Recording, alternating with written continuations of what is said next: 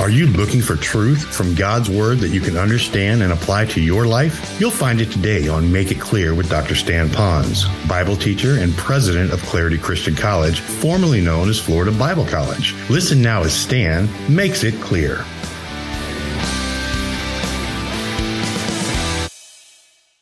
Now, for just a moment, let's come up for air and talk about our standing alone in this. We have to have such a, a, a humility of, of the reality of God that we can see sin around us.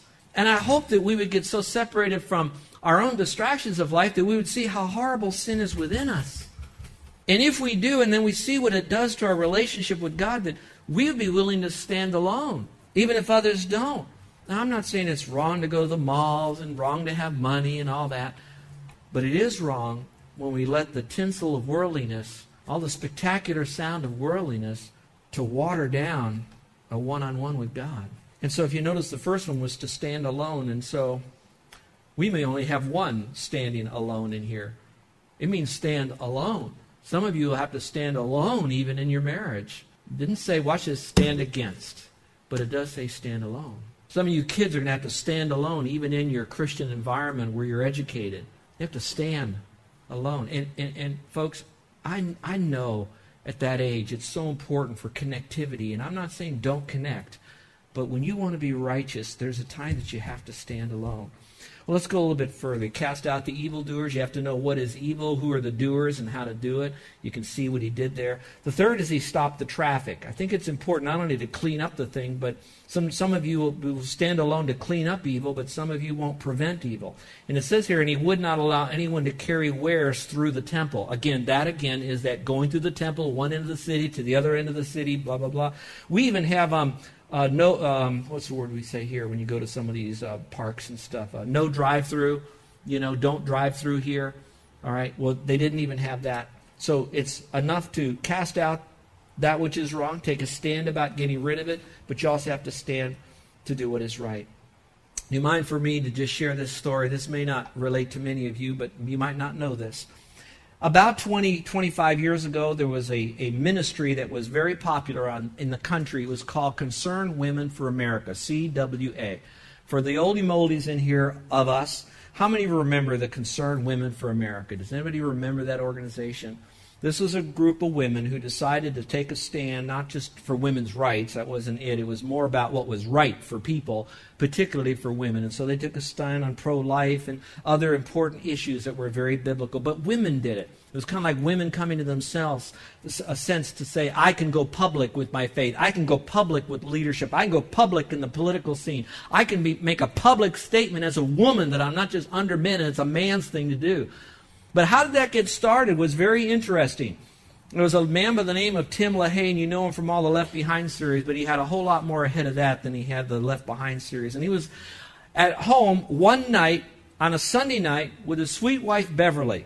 And they were about our age, believe it or not, and, and Carol and I talked about this.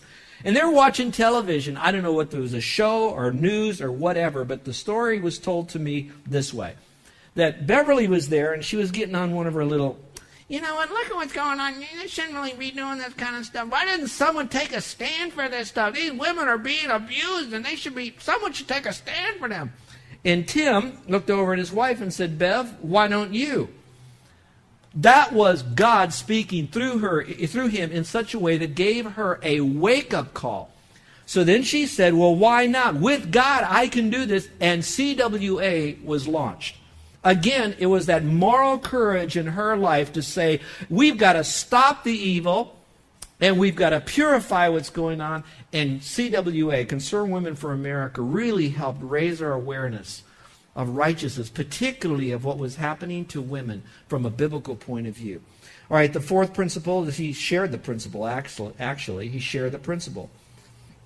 Then he taught them, saying, it is not written, it is not written, my house should be called Uh, a house of prayer for all nations. Is it not written? I'm sorry, let me get my words right here. Is it not written, my house should be called a house of prayer for all nations, but you have made it a den of thieves?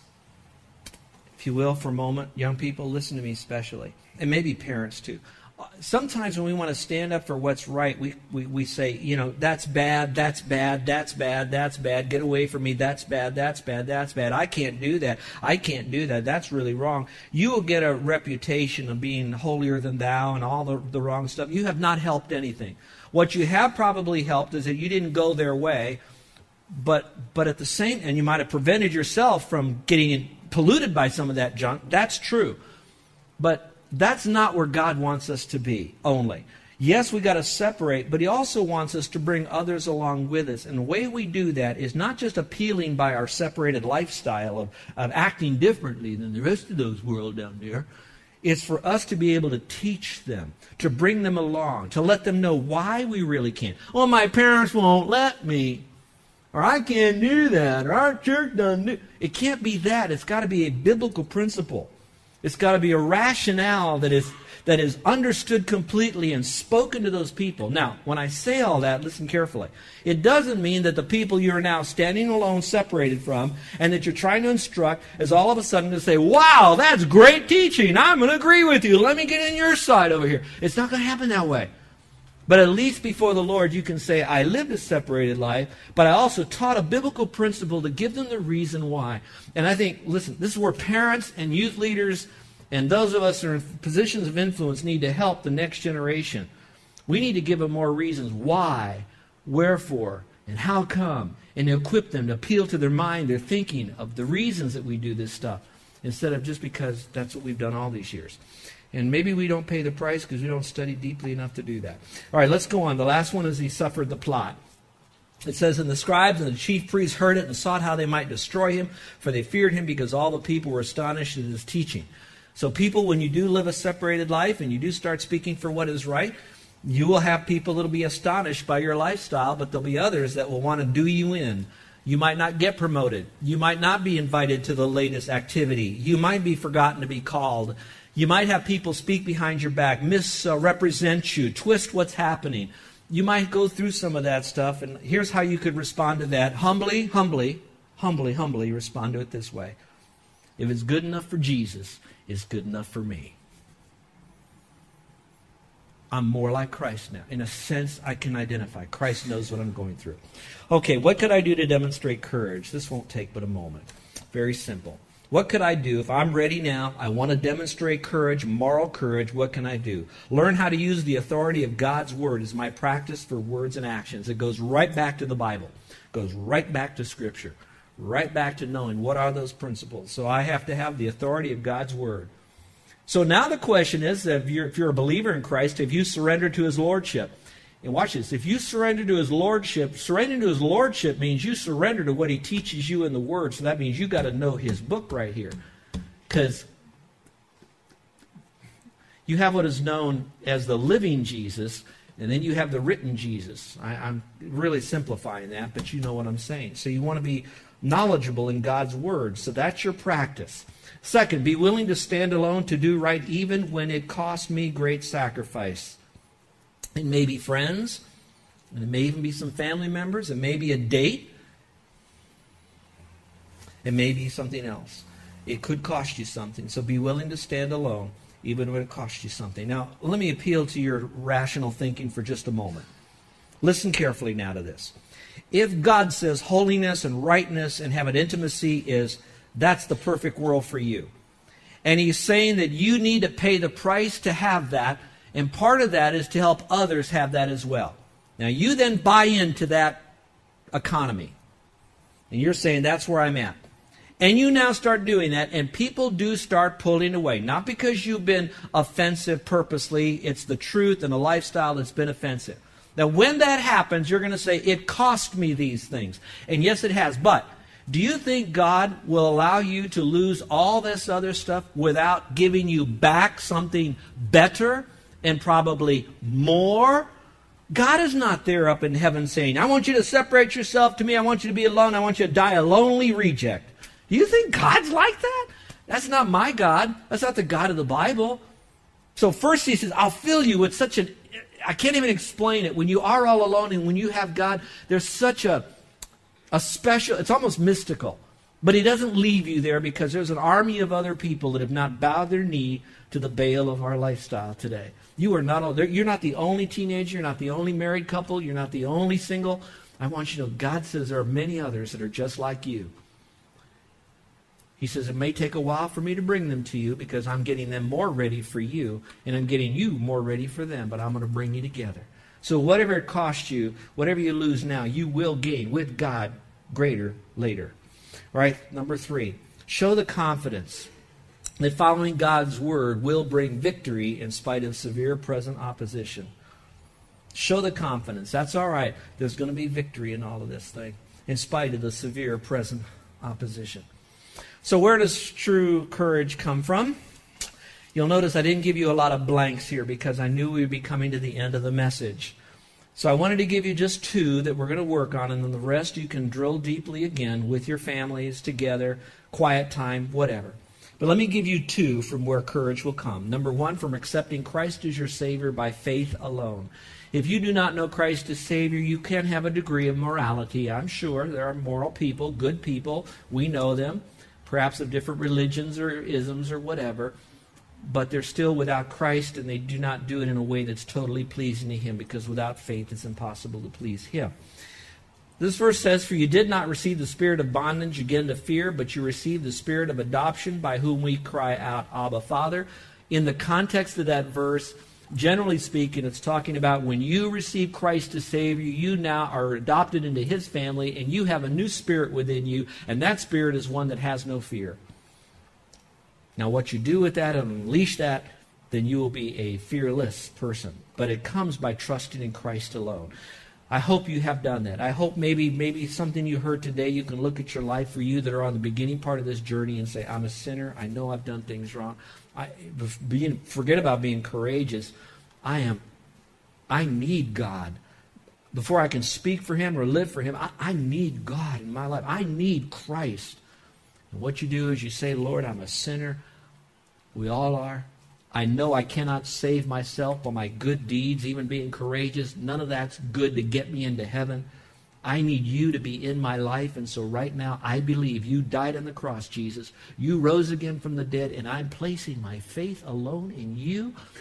And by doing that, you've forgiven me of my sin. You've come to live inside of me, and I've got a new life again. And with it comes courage. The second is, where does this courage come from? From maintaining a daily program in Scripture, reading and meditating on His Word. Daily, some people say moment by moment. I don't know, but I do know it's the consistent consistency of reading and meditating on God's Word. Now, I want to show you this passage. This is very, very rich here, and I hope you can understand it. I think it's simple.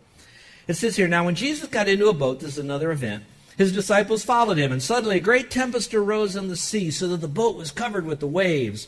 Covered means that the waves were coming in. The boat was now becoming um, just swamped, but He was fast asleep. Then His disciples came to Him and awoke Him and said, Lord, save us, we're perishing.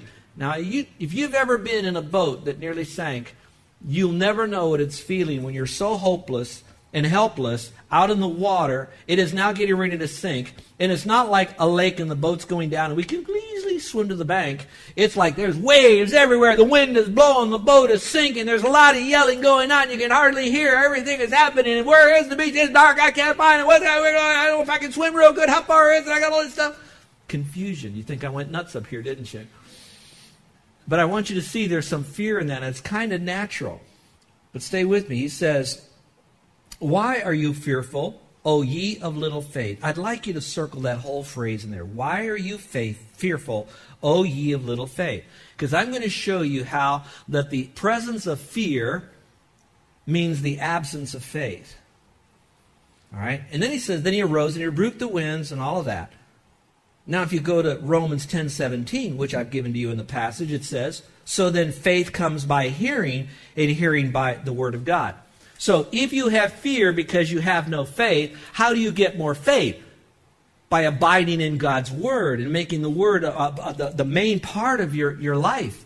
You want to live for the Word. You want to know the Word. You want to study the Word. You want to think about the Word. You want to pray the Word. You want to live the Word. You want to speak the Word. You want to defend the Word.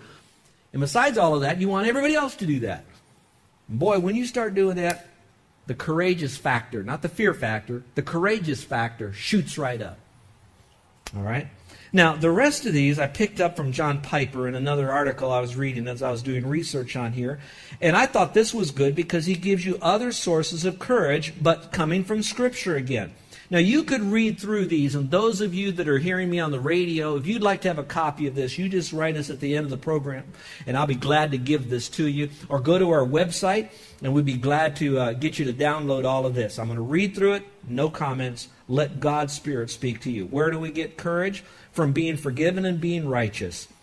Seeing their faith, Jesus said to the paralytic, "Take courage, son, your sins are forgiven you." The wicked flee when no one pursues, but the righteous, righteous, are as bold as a lion. Proverbs twenty-eight one. From trusting God and hoping in Him. Be strong and let your heart take courage, all you who hope in the Lord. Next is from being filled with the Spirit. They were all filled with Holy Spirit, with the Holy Spirit, and began to speak the word of God with boldness. So the Spirit of God and boldness come together. From God's promise to be with you. Joshua one nine, "Have I not commanded you? Be strong and courageous. Do not tremble or be dismayed, for the Lord your God is where, is with you wherever you go." Now, my, my word, that'll preach. Goes on to say, uh, from where does courage come? From knowing that the one, God, with you is greater than your adversary, whomever that might be. Be strong and courageous, Second Chronicles thirty-two seven says.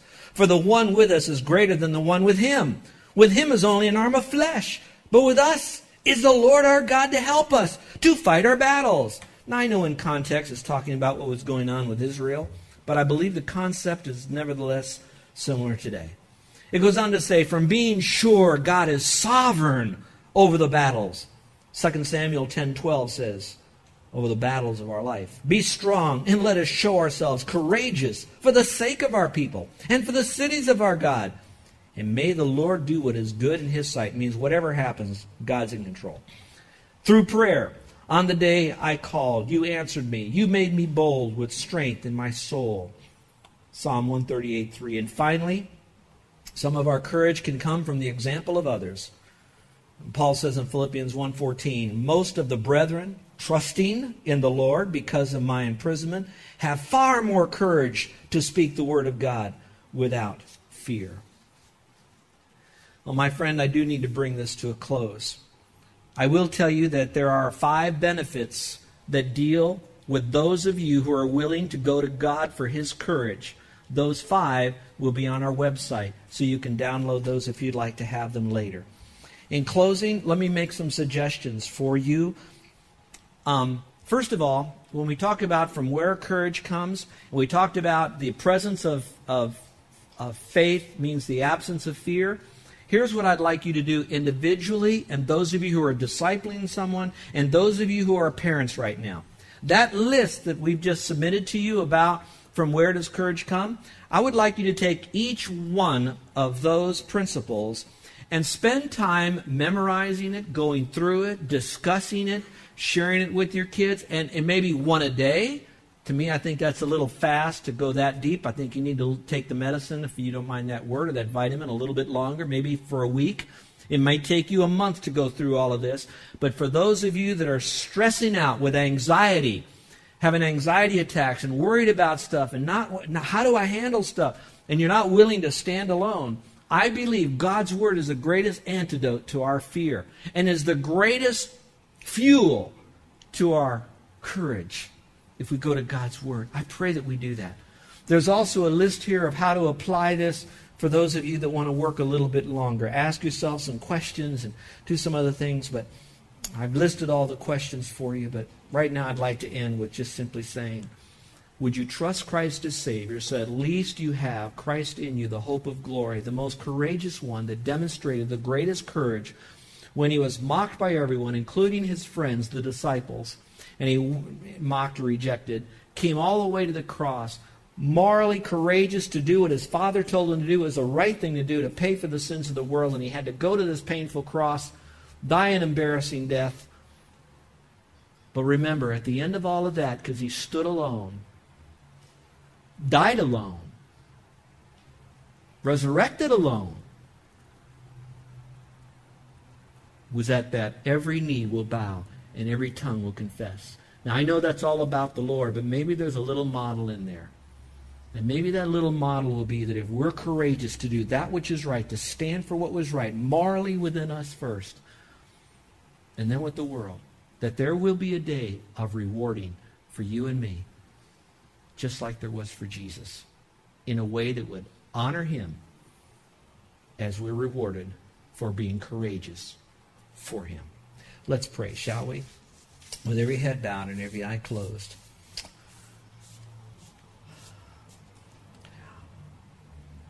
Now's an opportunity for you to, to say, do I want to change myself or wait for the world to change? I, I hope right now you'd simply say, you know, I, I got so much work that needs to be done in my life. We all do. And maybe now's the time for you to say, Lord, I am a sinner. I know I've done things wrong.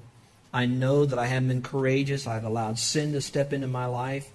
It has come in there. I am far from you, Lord. But I want to be forgiven of all my sin. I want to have a home in heaven. I want you to forgive me, Lord. Show me your grace and your mercy and forgiveness. And so, Lord, I'm going to believe that Jesus Christ died and rose again. I don't come to you with my good works. I don't come to you with my faith and my good works. I come to you as a broken sinner who has succumbed to this world's lifestyle in my thought, talk, and walk. And I need a cleansing. I need a forgiving. I need a do-over. I need a new life in Christ. And so I'm coming to you and I'm trusting in you that you'll keep your word when you said you'd forgive me of all my sin. And if you're doing that, my friend, I'd like to pray for you. I'm not going to have you come forward or stand up, but I'm going to ask if today, if you're trusting Christ as your Savior and you'd like for me to pray for you, I'd like to do that. And by that uplifted hand, you're silently telling me that you're communicating with God and you are now receiving from him the forgiveness of sin because you've placed your faith alone in Christ today, now.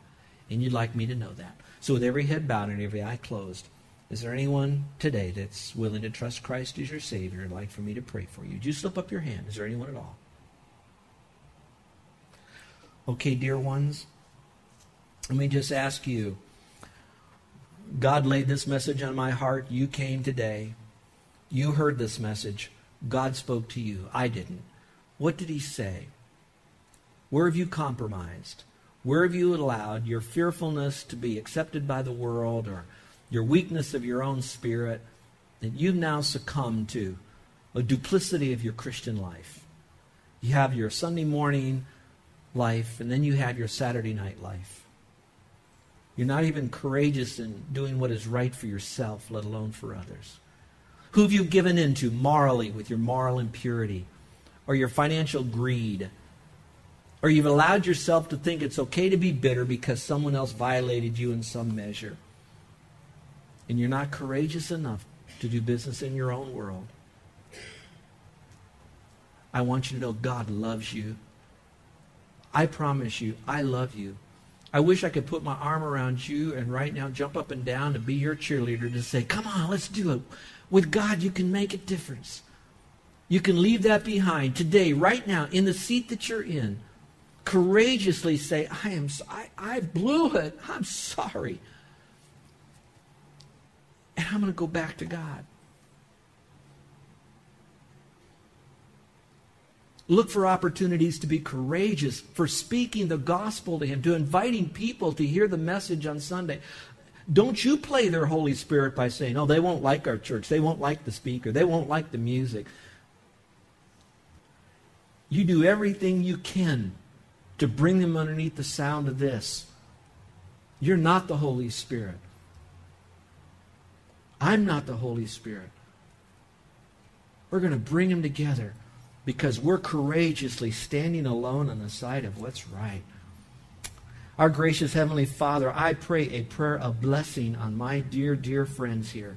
I pray that, Father, you'll mightily raise them up in the areas of their weaknesses, that they would stand strong, and that, Father, that they will be only alone with you. And that's okay, Father.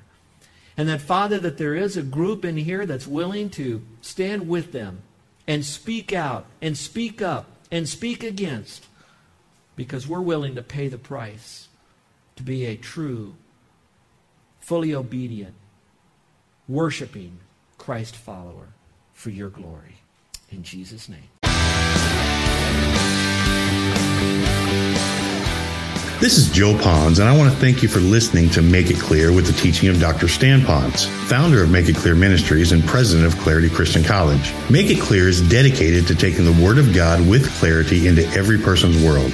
It's the support of listeners like you who make the ministry of Make It Clear possible. You can provide your tax-deductible gift to Make It Clear online by going to make it clear dot org. That's make it clear dot org. Thank you for helping us make it clear. If you would like to have Doctor Ponz speak at your church or event, please email us at tell me more at make it clear dot org. That's tell me more at make it clear dot org. Thank you, and remember to make it clear.